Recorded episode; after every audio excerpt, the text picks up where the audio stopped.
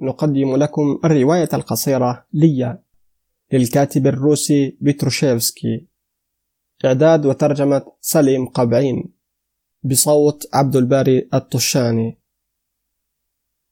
ما أجمل نساء مدينة لوفيتش لا فرق بين عقائلها وأوانسها. فقد حباهن الله جمالا فتانا خلابا يعرفه جميع أهالي بولونيا. وسار أهاليها من قبل سيرا حميدا مقرونا بالآداب والفضائل متباعدين عن إدمان الخمر فمنحهم الله جمالا إنسانيا نادرا ولكنهم حادوا بعد ذلك عن الصراط السوي. ومع هذا فإن المولى تعالى لم يتخل عنهم وما زال الجمال الجذاب شعار الأمهات والزوجات. انفردت بينهن بجمالها الرائع ليا ابنة ليزمان. فقد فاقتهن جمالا وقدا واعتدالا. وعاش والدها ديفيد ليزمان عيشة راضية محافظا على ناموس أسلافه وآبائه. محصلا خبزه من طريق شريف مجردا عن المطامع والشوائب. فباركه الله وبارك بيته. قدم ديفيد إلى زدونسكايا فوليا منذ ثلاثين عاما وكان شابا أسود الشعر وقدمت معه زوجه الحسناء فعاشا في ظل السعادة والصفاء. ولكن هو الدهر الخؤون إن صفى لإنسان يوما كدره أياما. فقد خطفت المنون زوجه دورا من بين يديه فذهبت لخالقها ولم تترك زوجها وحيدا بل تركت له ليا الصغيرة. لتكون له سلوى في أحزانه ووحدته. وكان يصلي في الغدو والآصال ذاكرا زوجته الحبيبة.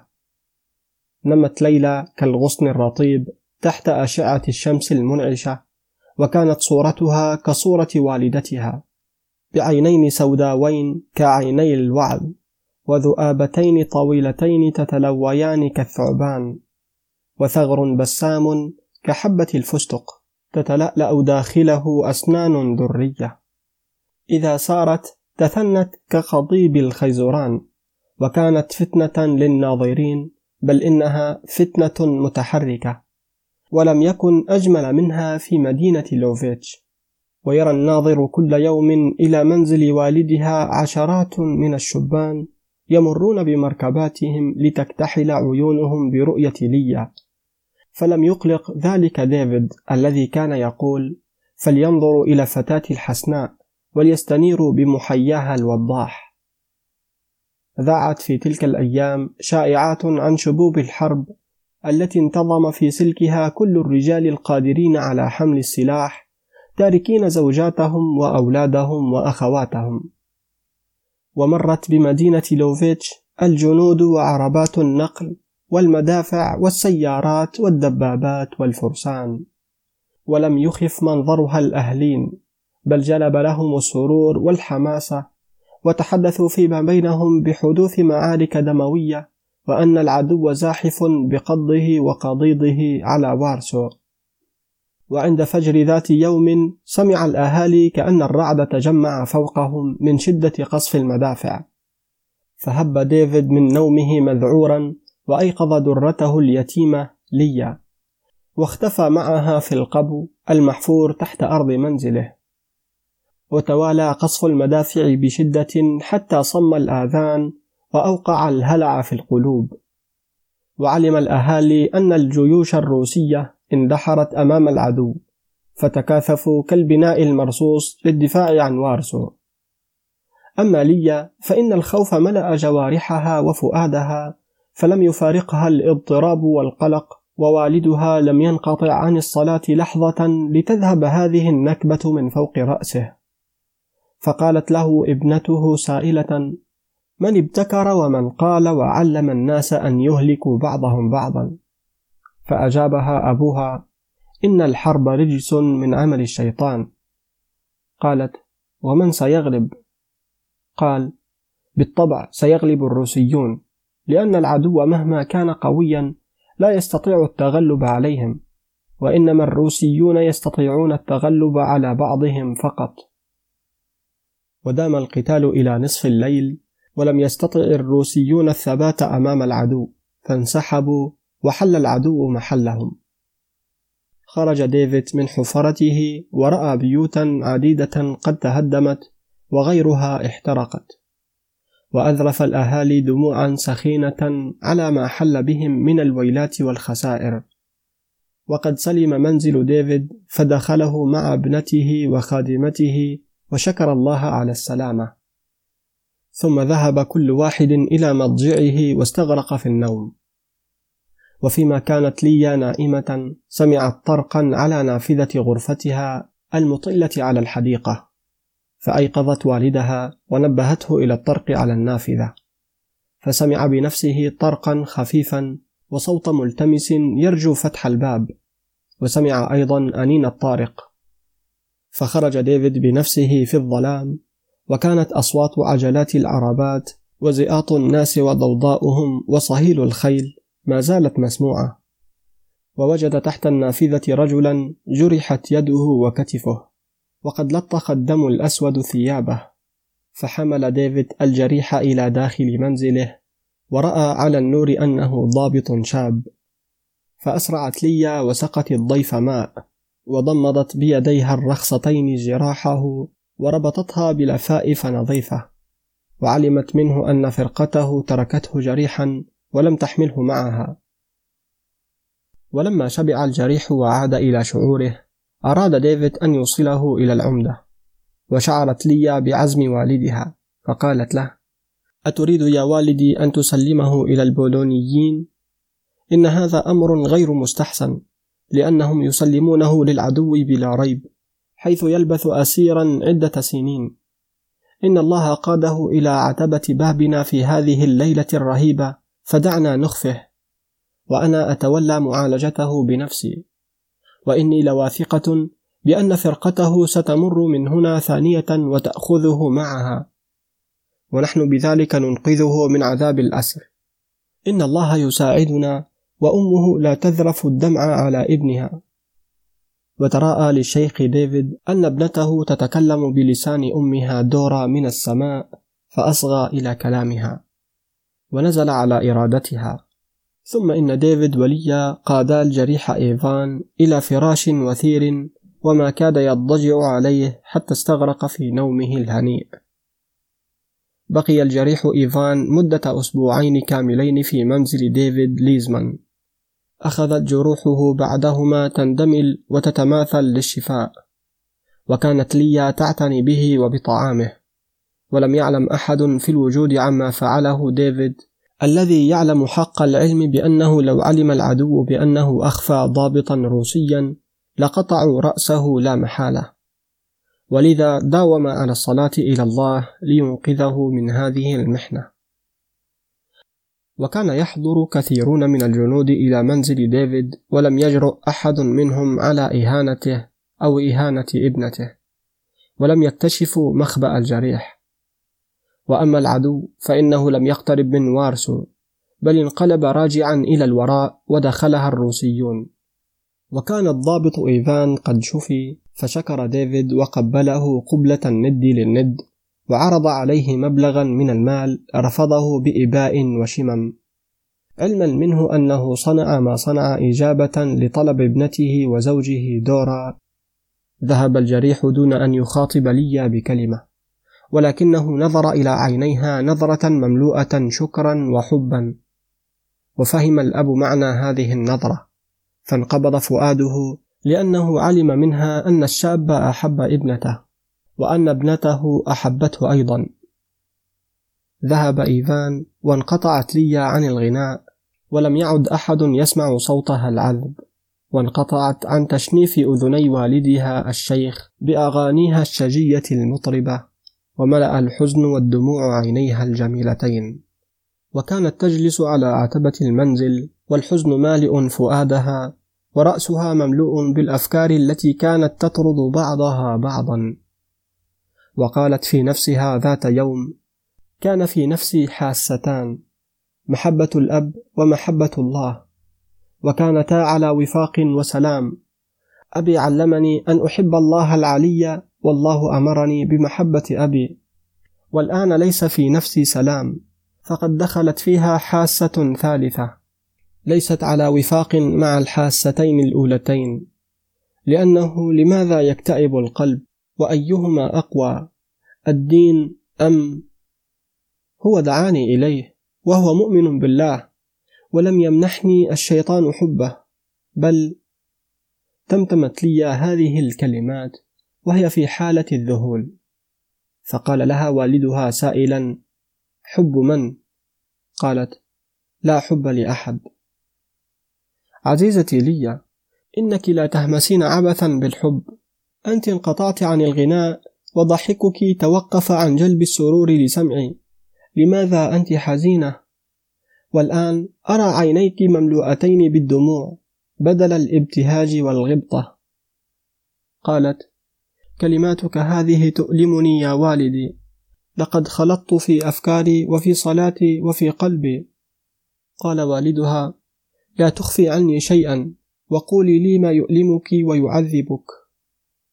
قالت أخبرني يا والدي أيهما أقوى دين الآباء أم غرام النساء؟ قال لي لي ما كنت أتوقع مثل هذا السؤال منك. الدين أعطانا إياه الله والحب وقرأ على مسامع ابنته كلمات النبي القائلة أناشدكن الله يا بنات أورشليم لا توقظن الحب ولا تثرنه إلى أن يأتي وحده وإذا جاء فإن المياه الغزيرة لا تستطيع إطفاءه والأنهار لا تستطيع إغراقه. قالت أوليس الحب هيبة سماوية كالدين؟ أوليس أن الله بالحب ينير نفسين؟ قال لي أنى لك هذه الأفكار ومن هو الذي أحببته؟ وبسبب حبه تحاولين ترك دين آبائك. أخبريني أليس أن ذلك الضابط مس صميم فؤادك؟ وانتفع بإخلاصك وصلاحك؟ تناسيه يا ابنتي أو لعل الله أرسله لتعاستي. قالت لي إنك لم تجبني على سؤالي. أيهما أقوى؟ الدين أم غرام النساء؟ يا أبي لقد تعودت تصديق كلامك وأثق به ككلام النبي. فقل الآن الصدق دون مماراة. وراء من أسير؟ هل وراء الشعور أم وراء الدين؟ ولا تنس أنني ابنتك الوحيدة ولا تدفعني إلى العذاب بدل السرور والسعادة. قال لي لا يجوز مطلقا مساواة الدين بالحب فالدين أعطي للإنسان وحده مرة واحدة وكل إنسان يستطيع الحب مرارا. قالت لي إنك يا أبي أحببت مرة واحدة ولم تستطع امرأة أخرى أن تبعد حبها عن ذاكرتك. لا تقارني فتلك كانت دورا والدتك. قالت وإذا كانت أمي على دين آخر فهل كنت تتركها أم تسير وراءها؟ أخبرني أمام الله. كيف كنت تتصرف لأقتفي أثرك وأفعل فعلك؟ لا تعذبيني يا ليا. يا أبي إن أمي تنظر إلينا من السماء فمن تختار؟ هل تختارها أم تختار عهد الآباء؟ قال فلتسامحني دورا. إني أختار. كفى كفى يا أبي. إنك لم تحب كالنساء. إن المياه الغزيرة لا تستطيع إطفاء الحب ولا الأنهار إغراقه. فاغتم ديفيد وغدا بعد هذا الحديث يئن في خلال نومه. وجعل يصلي إلى الله طالبا منه أن ينزع حب الروسية من فؤاد ابنته. إن الأحزان تتوالى. فلم يكف ما أصاب ديفيد من الحزن بسبب حب ابنته بل جربه الله تجربة أخرى. فقد عزم ديفيد على السفر إلى لوفيتش لشراء بضاعة وبعد أن ربط الخيل بالمركبة دخلت عليه امرأة غريبة لا يعرفها لا هو ولا جيرانه وطلبت إليه أن يحملها في مركبته إلى لوفيتش لأنها تقصد الإسراع إلى زوجها المريض. وأرته جنيهين وقالت أدفعهما لك أجرا. وكان ديفيد لم يرى الذهب من عهد بعيد فغره بريق الدينارين ورضي أن يحمل السيدة في مركبته. شعر فؤاد ليا بمصيبة مفاجئة فرجت والدها أن يعدل عن السفر وألا يصطحب معه هذه المرأة. فلم يصغي لكلامها وسافر لا يلوي على شيء. وفيما هو في الطريق استوقفه الجنود المرابطون في الطريق وبالبحث علموا أنه يحمل رجلا متخفيا بلباس امرأة فقادهما الجنود إلى مركز القيادة. فأمر القائد بمحاكمتهما في الحال وعلم الجاسوس المتخفي بلباس امرأة أنه لا بد من إعدامه. فاعترف بأنه معهود إليه الوقوف على قوة الروس ومكان معسكرهم. وأكد أن اليهودي ديفيد يجهل من يحمل في مركبته. وطلب إلى القائد أن يكتب لوالديه في بافاريا ويخبرهما كيف مات ابنهما. فوعد القائد بتنفيذ رغبته وحكموا عليه بالإعدام رميا بالرصاص. ولم يكن لديفيد من يدافع عنه أو يقول إنه بريء. ومعلوم أن قوانين الحرب قاسية فلم يصدقوا أقسامه الغليظة وحكموا عليه بالإعدام شنقا وأرسلوا الحكم للقائد العام لتصديقه. وأجابوا ملتمس ديفيد فأرسلوا إلى منزله يطلبون له ملابس نظيفة ليلاقي ربه بجسم طاهر. فركب أحد الجنود جوادا وأسرع إلى منزل ديفيد وقال لابنته أسرعي واحملي لوالدك ثيابا نظيفة لأنه غدا صباحا سيشنق عقابا له على تجسسه ومحاولته تسليمنا للعدو. فصعقت ليا ولم تفهم شيئا مما قاله الجندي وجرت وراءه كالوعل إلى مركز القيادة العامة لمقابلة القائد.